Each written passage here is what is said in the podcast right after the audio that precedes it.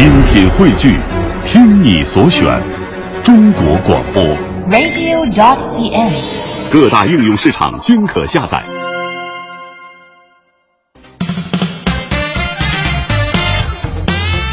北京时间的十点零四分，欢迎各位将调频指针停留在了中央人民广播电台 u Radio 都市之声 FM 一零一点八。大家好，我是晶晶。哎，你怎么快哭出来了的感觉？我是我是非常的想念大家，所以快哭出来了。为什么呢？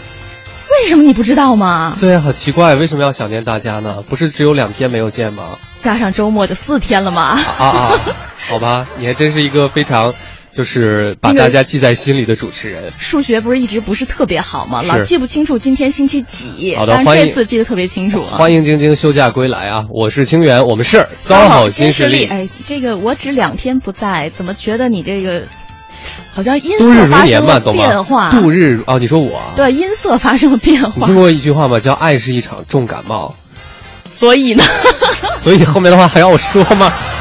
哎呀，哎呦天哪天哪，注意保重身体啊！好的辛苦了辛苦了。嗯，那么今天是周一，在第一个小时职业秀的时间呢，我们要走进的这个职业，我觉得现在越来越多的朋友都对他们越来越感兴趣了，嗯然后也很想学习哈。是那是在嗅觉和这个视觉上都会给人以美的享受。对，没错，嗯到底是什么呢？我们稍后来揭晓哈。嗯第二个小时，今天迎来的是美食达人。虽然感觉今天清源的状态好像不是特别适合做美食达人这期节目，哎，也不也不是，可能就是那个范围和那个就是领域要稍微收一收。对，受到了一些限制，嗯感觉你只能吃一些比较清淡的食物了。但是呢，今天这期主题就一点儿也不清淡，热腾腾的火锅，是稍后来分享。嗯，欢迎大家锁定 U Radio 都市之声，锁定我们的 SOHO 新势力。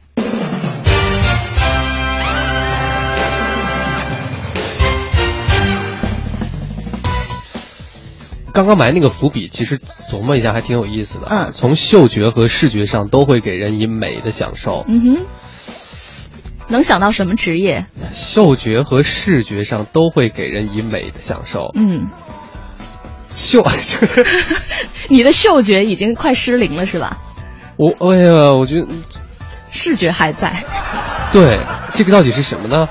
我觉得一说到嗅觉，就跟味道有关嘛，嗯可能会有很多人想到是厨师啊啊之类的，是对，嗯但其实不是。我们今天要聊到的这个职业呢，我觉得更美一些，哦而且它确实在味觉上也会给人这种非常美好的感受。嗯他是茶道老师。哦，茶道老师。对，嗯嗯，让我们来欢迎一下这位茶道老师秦梦华。您好，秦老师好。谢谢大家。哎，欢迎秦老师做客我们的节目哈。对今天来聊一聊茶道。是，嗯哎，说起来，我在准备这期节目的时候，其实有一个问题还让我挺困惑、挺纠结的。问吧一直没搞清楚。问你呀、就是这茶艺跟茶道，它是一回事儿吗？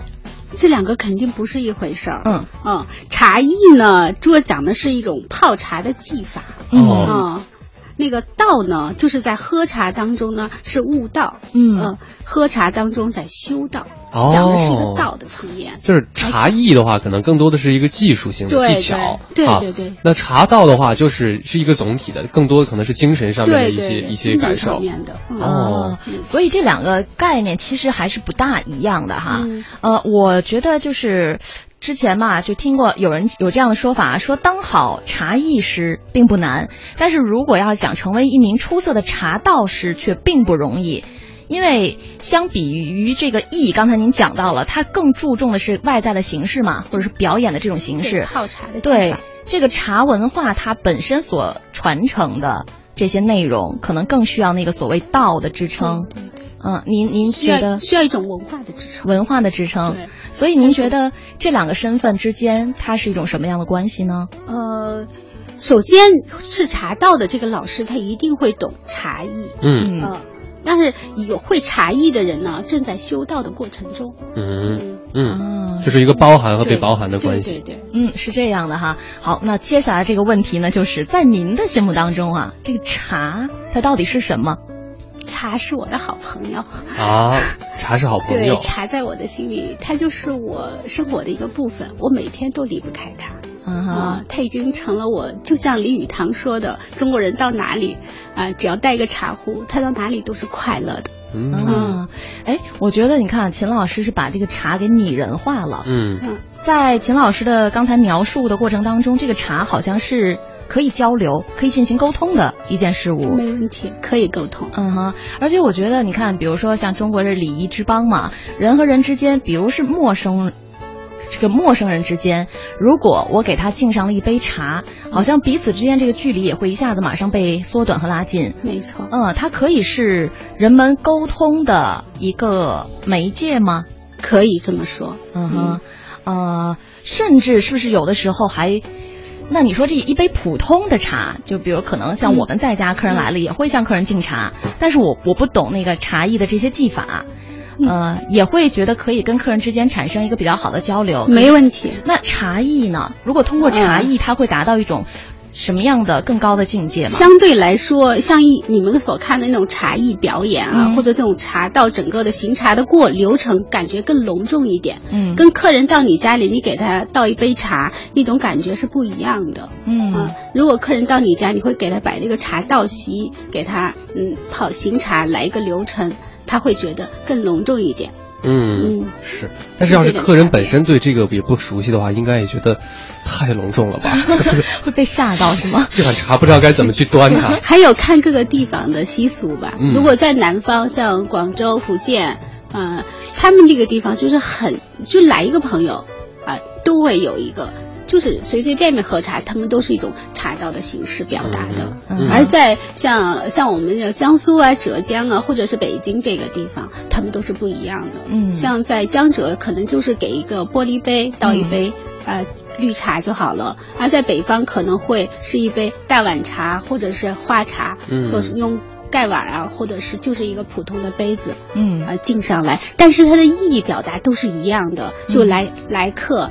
呃，用一种礼貌的对待，算是一种待客之谊。嗯，算是一种礼节哈。对对是。那我们再翻回头来聊啊，聊到您的这个身份，您是怎么和茶结下不解之缘的？刚才讲到的是好朋友哈。对，嗯这个得让我想一想，啊 就是怎么跟茶结缘的。嗯应该是一说好多年前的事儿了，就是因为我是无意中看了一本书，啊，书上呢讲到一个茶叫很多年前看到普洱茶，有听说过？嗯啊，它里面讲的普洱茶的功效，其中有一个功效呢，就是说它可以对降血糖有效果。对后来我就为此我就开始寻源寻茶，因为我家里人有这个方面的病。哦，嗯，后来我就开始找，然后一直一直巡查巡到云南，那是好多年前北京没有普洱茶，嗯嗯，就那个时候我就开始与茶结缘，后来一下子就被茶的，呃各种颜色汤的茶汤的颜色，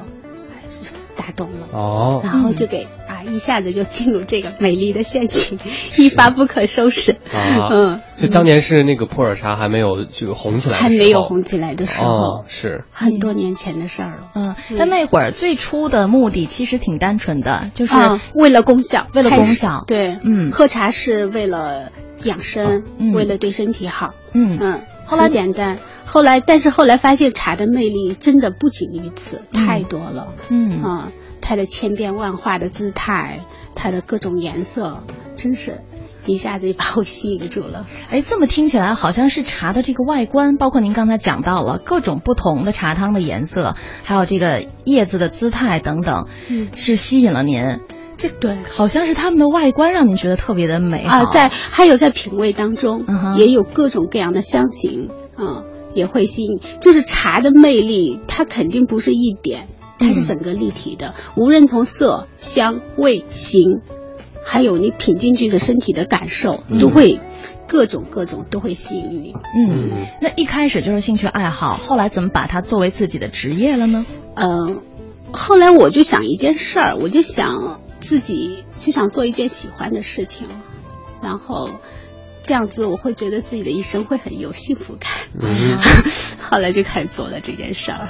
最开始接触茶的时候，您知道就是，呃，有茶艺师或者是那个叫什么品评茶师，评茶师，开始最早知道茶艺师，嗯。所以很多年前我就学了这些东西。嗯哼。嗯，那个时候学这些东西是是怎么一个学法？是那会儿也有培训机构啊，也有培训。也就很少。哦嗯，是。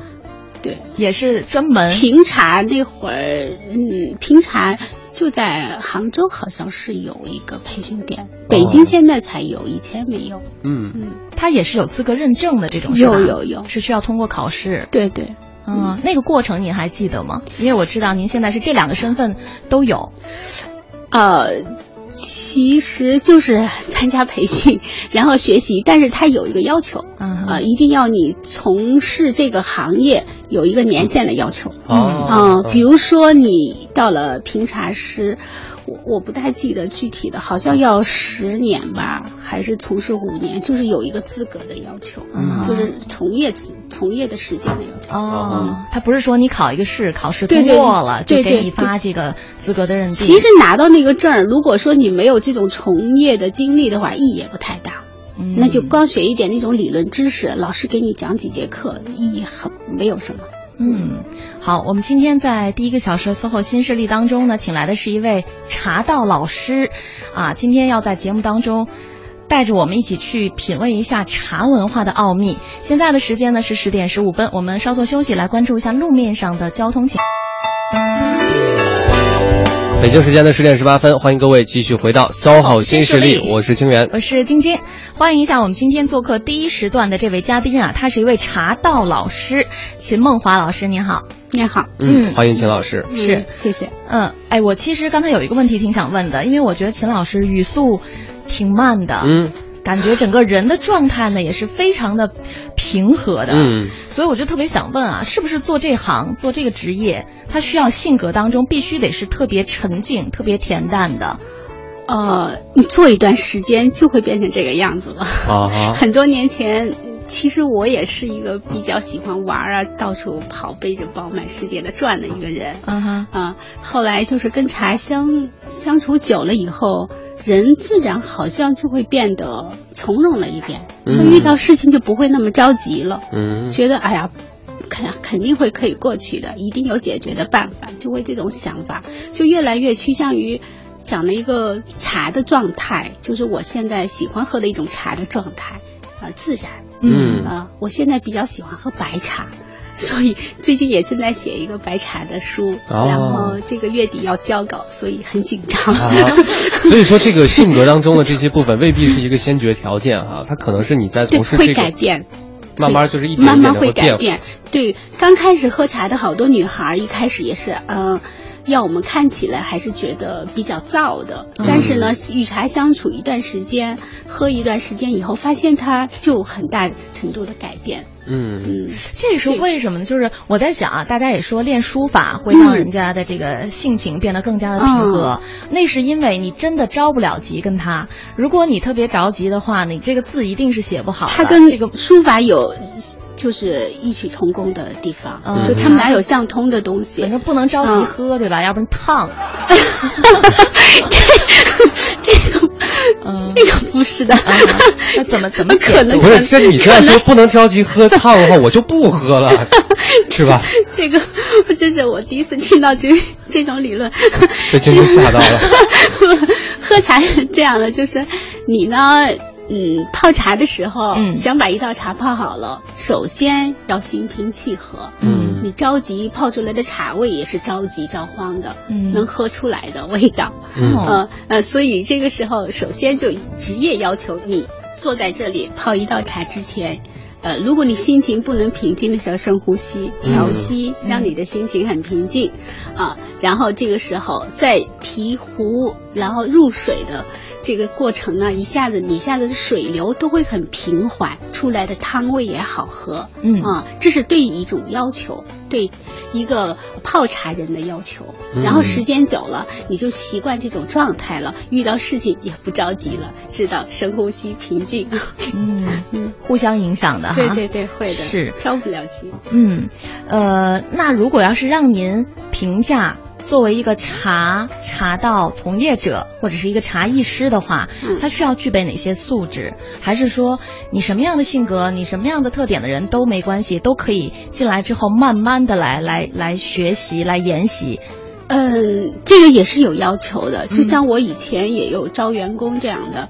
嗯，首先，嗯，我要看他的气质，啊，这个气质包括哪些呢？第二，第一个，他是不是嗯，是不是我要求他安静？嗯嗯，就是感觉的人的感觉是很安静的一个人。嗯嗯，还有他外形还是有点要求的。嗯嗯，他的举止，还有他的言谈，嗯嗯，还有他的外貌也是有一定的要求。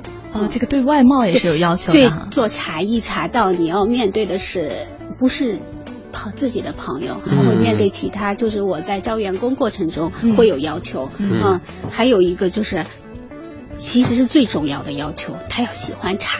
嗯。啊，他要爱好茶。嗯。他如果每天看见茶都烦了，这种人肯定是不能再从事这个行业的。嗯。嗯，但是这个喜欢茶，并不意味着说你要具备特别特别丰厚的茶的相关的知识，这个不以。那个可以慢慢学，嗯那个不着急。嗯啊，只要他喜欢茶，然后看见茶有一种亲切感，然后嗯慢慢的他有兴趣了，兴趣是最好的老师，嗯嗯，所以就可以教他知识，他也容易学。嗯嗯，好，那我觉得既然聊到这儿了，就请您给我们介绍一下吧。这个茶艺它的形式包括哪些？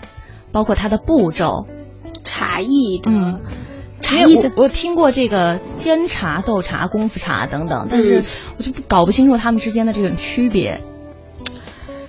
煎茶是唐朝的事儿。嗯现在呢，也有找古风，就是沿袭古风，说我们要恢复唐朝，也会有。呃，煎茶呢跟宋朝的点茶还不一样，煎茶是把茶叶啊先给它碾碎了，变成细粉末，然后把水煮好，把茶投在里面煮茶，嗯然后再出来出汤，就喝那个茶汤。嗯实际上吃茶，嗯就是这个概念。而宋朝呢，现在宋朝的点茶就跟日本的那个点茶是一样的道理，嗯就是是煮水不煮茶，嗯然后把茶粉投到碗里，然后入水，这样出来啊、哦所以说煎茶这个概念呢，就是这么回事儿。嗯实际上跟上古时代人们把茶叶直接投到锅里煮是不一样的，跟宋朝的点茶也是不一样的。嗯啊大概就呃煎茶就这么回事儿。嗯你说的刚才说的斗茶呢？嗯斗茶就是呃。有有一般的是民间斗茶和一种官方以官方出面的这种斗茶形式，嗯嗯、一种是民间斗茶，几个好朋友，嗯哎，说我我今年都收到好茶了，哎，咱们比比吧，嗯就在一起凑一块儿，嗯找个乐子，嗯有点趣味，嗯啊，就是这么回事儿。嗯还有一种呢，呃，就是那官方组织的，或者是那个哪个协会，然后里头组织的这么一个斗茶会，嗯。嗯，就是呃各个地方的名优茶都汇集在一起，大家来然后评出对评评出一个金奖啊，一个银奖，这个在很多媒体都有报道这方面。那这个斗茶评的只是茶叶本身是吗？对，啊，这茶叶的品质。啊，啊，它从没有那个整个茶艺的过程。有标呃，对茶叶的本身，它嗯有一个标准，嗯就是评茶的标准，嗯就是色香味嗯形这些方面的标准。嗯然后标准以后评测评出来，嗯啊，出来是一个是什么样的状态。嗯所以那个斗茶的过程其实并不复杂。不复杂。哦你刚才是我想还想问一个问题，就是泡茶的一个过程，对茶艺的过程。嗯茶艺的过程，呃，各个茶不一样。嗯啊、像中国一共有六大茶类，按照加工工艺来划分。像乌龙茶的泡茶的有就是过程是最复杂的，相对来说，呃，绿茶的泡茶的形式就比较简单，就一个玻璃杯就好了。因为一般适合冲泡绿茶的最适合的器皿就是玻璃杯冲泡，因为还要看它的形状。嗯，然后一般有几种方法，上头啊、中头、下头啊，就是这么一个冲泡方法。呃，像我现在主要 研究的这个白茶，白茶的冲泡就比较有意思了。嗯，你好好给我们讲讲。白茶啊，新白茶，呃，新白茶的冲泡，呃，还也分几种，像白茶，我先说一下，啊白茶它总总共有三个品种，一个叫白毫银针、白牡丹。还有寿眉，嗯现在又提出贡眉概念。贡眉呢，现在基本上跟介于呃，就是寿眉和牡丹之间，嗯，一种茶。现在基本上也不大提了，所以主要的了解的一般的市场上的品种就是这三种。嗯啊，它呢，新茶怎么冲泡呢？一般要水温介于绿茶和呃介于绿茶和泡乌龙茶那个温度的中间，九十度左右就好。嗯。用玻璃杯冲泡。嗯。嗯，新茶。啊，白茶还有个概念叫老茶的概念，嗯。就是陈茶的概念，嗯，就是不是今年的。对，不是今年的，嗯。陈几年以后有点类似普洱的那种，但是但是沉不了那么久，是吧？嗯。现在沉那么久的茶，白茶没有，嗯。嗯。就是老茶就是会用紫砂壶来冲泡，嗯。他们冲泡方式不同，那应该也是不能泡很久那种吧？嗯，可以泡很多次，就嗯。一次次的出汤，嗯。啊、然后白茶还可以，最后老白茶还可以煮，嗯。嗯，煮饮的方式，嗯。嗯，你要说泡茶的流程呢，就是像备器。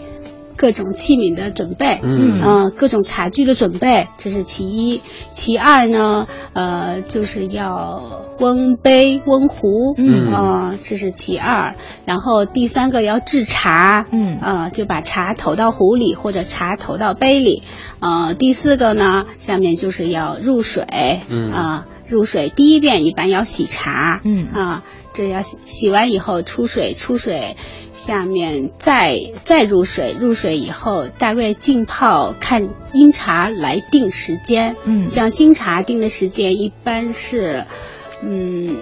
五到十秒钟的样子就要出汤，嗯。然后老茶的话，如果你想喝稍微浓一点的话，时间延长一点吧，呃，十到十五秒的样子出汤，哦。啊、这样的滋味会不同。嗯。嗯，这个然后对对对，出汤这是第一遍，然后开始分杯，先闻香品茗，就是这么一个程序。嗯嗯，对。然后你们要是有就是喝过功夫茶，肯定就知道整个功夫茶的流程就是这样。是大概的步骤就是刚才那些哈。对对对，嗯，其实呃，平时我们在了解的过程当中，你会发现，好像如果要是非常讲究这个泡茶的过程，包括茶具，它的整个的器具也是非常复杂的，有很多的讲究哈。嗯嗯嗯我们在下半时段节目当中呢，再请秦老师好好的跟大家来聊一聊这方面的内容。嗯，现在我们稍作休息，呃，稍后关注交通以及资讯和天气情况。不想出发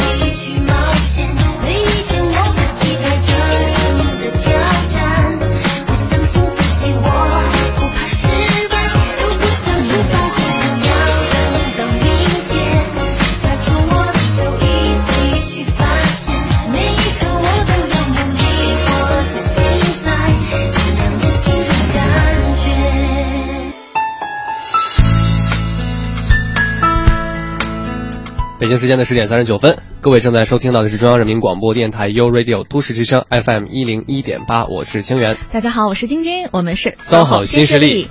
今天第一个小时职业秀的时间讲到了啊，说我们介绍的这个职业呢，会给大家从视觉以及嗅觉还有味觉上都会带来美好的感受。嗯茶道老师，再次欢迎一下秦梦华老师。谢谢。嗯欢迎秦老师。是，这个，唉，说到茶道，真的是非常非常的有讲究啊！光茶具就包括很多很多的东西，具体都有什么？嗯、茶具，像一般你们所熟知的，像紫砂壶，嗯。啊、玻璃杯、嗯。玻璃器皿，嗯。啊、还有像现在有很多人都喜欢那种返璞归真的陶，嗯。哦。呃现在陶壶蛮多的，嗯哼。嗯，所以还有一些人喜欢用金属的，但是我不是很推荐。哦啊，金属的比较好的，它的优点就是不会被摔坏。啊。啊 所以就我是觉得喜欢茶的人一般会用紫砂壶或者陶壶，嗯。啊，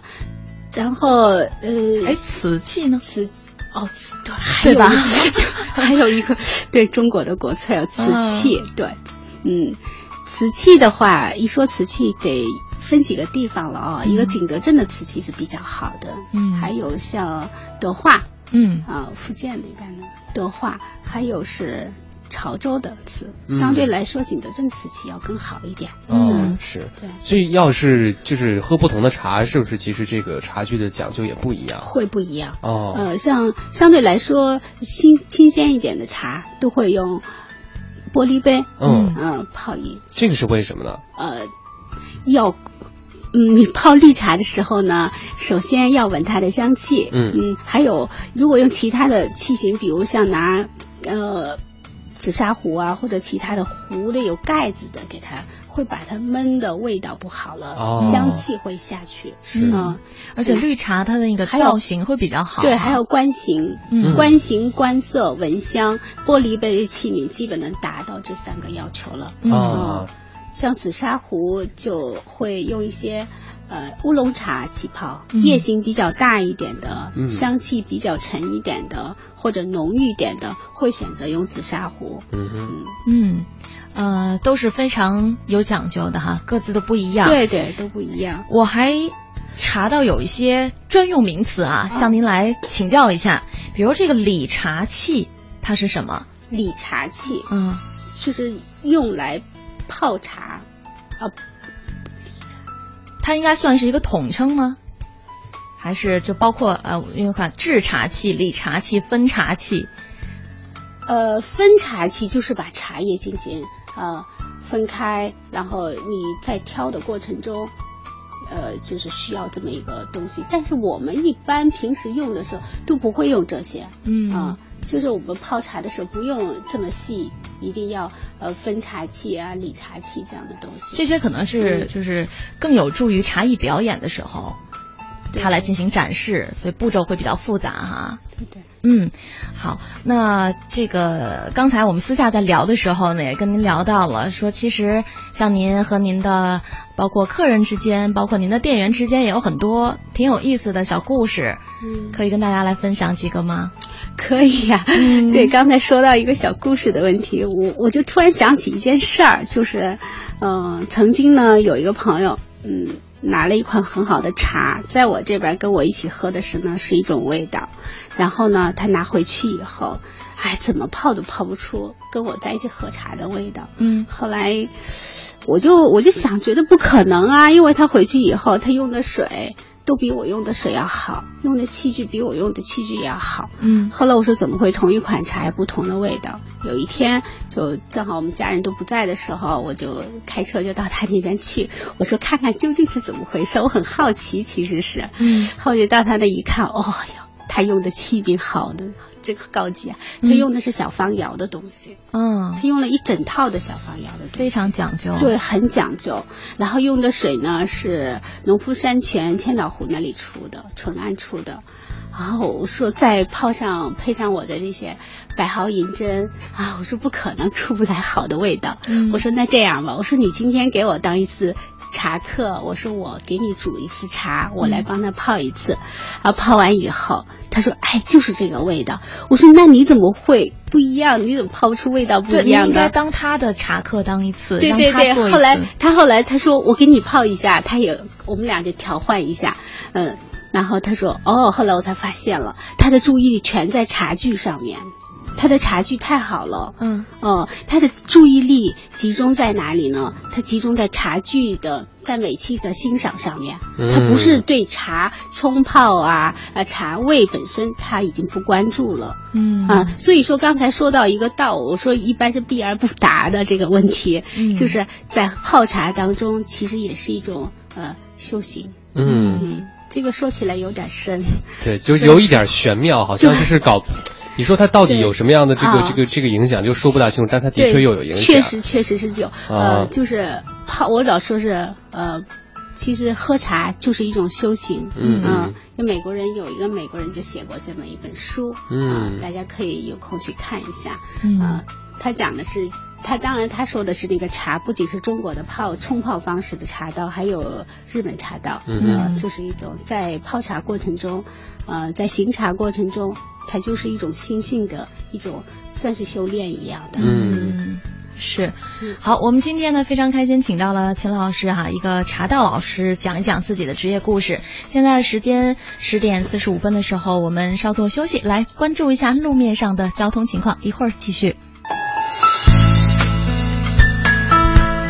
好的，十点四十八分的时候，欢迎各位继续回到正在为你直播的 SOHO 新势力，我是晶晶。我是清源。再次欢迎一下茶道老师秦梦华老师。谢谢。嗯，欢迎秦老师。刚给我们讲了一个你和一位朋友之间的这个这个泡茶的这个区别的故事。我想问一下，您有接触过这个外国客人吗？啊，挺多的，是吧？特别多他他们会不会跟就是咱们中国人对于茶的感受不一样？呃，各个国家的感受不同，哦在我这边感觉是法国人就是品茶要求比较高。哦，法国人要求比较高啊。嗯。对他们就是，我觉得跟他们品酒，还有他们国家盛产葡萄酒和这个香水有关系。哦他们是不是特别有耐心他们对他们对味道还有滋味，嗯、都是要求很高的，啊哈，一点都不似中国人。是，嗯就他们都不急躁是吗？都不着急，他们说要享受一个喝茶时光。我有一个法国朋友，就是他定期要找我在一起喝一次茶。啊后来我说，我说你如果很着急，可以。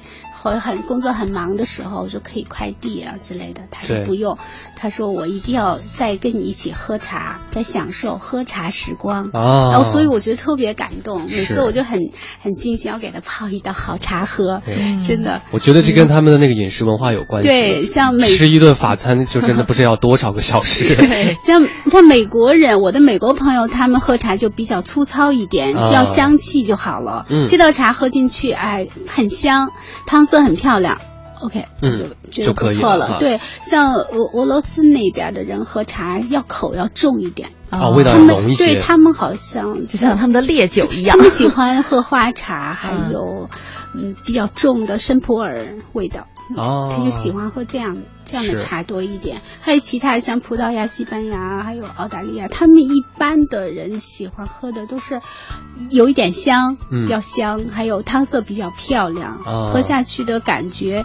呃，有一点点甜味就 OK 了，他们觉得很好了。哦嗯，是，所以这个各个国家的文化不同，嗯。然后他们对饮食的要求不同，然后他们对品茶的感受也不一样。嗯。嗯。所以我现在这边就觉得，呃，最难伺候的就是法国人，跟他们在一起喝茶，我一定要拿出真的很好的茶，比较有压力的 对，蛮有压力的。好，因为他们要求很高，对对就是可能从你这个各种方面都有要求啊，不光啊。是这个汤，对对对对，滋味、还有香气，然后最后还有挂杯的那种杯底，它要闻香。哦呃，，对，上次我是最，我好像我上次是有做专门做葡萄酒的一个老总过来跟我一起喝茶，嗯然后他会提很多专业的问题。嗯，就是包括茶叶的内含物质，以及它的功效，以及它的产的季节性，他都会提一些。嗯，非常的讲究哈。很 对对，嗯，所以在这边呢，也想问一个问题啊，就其实大家都觉得现在都市人的生活节奏特别快，压力很大，嗯嗯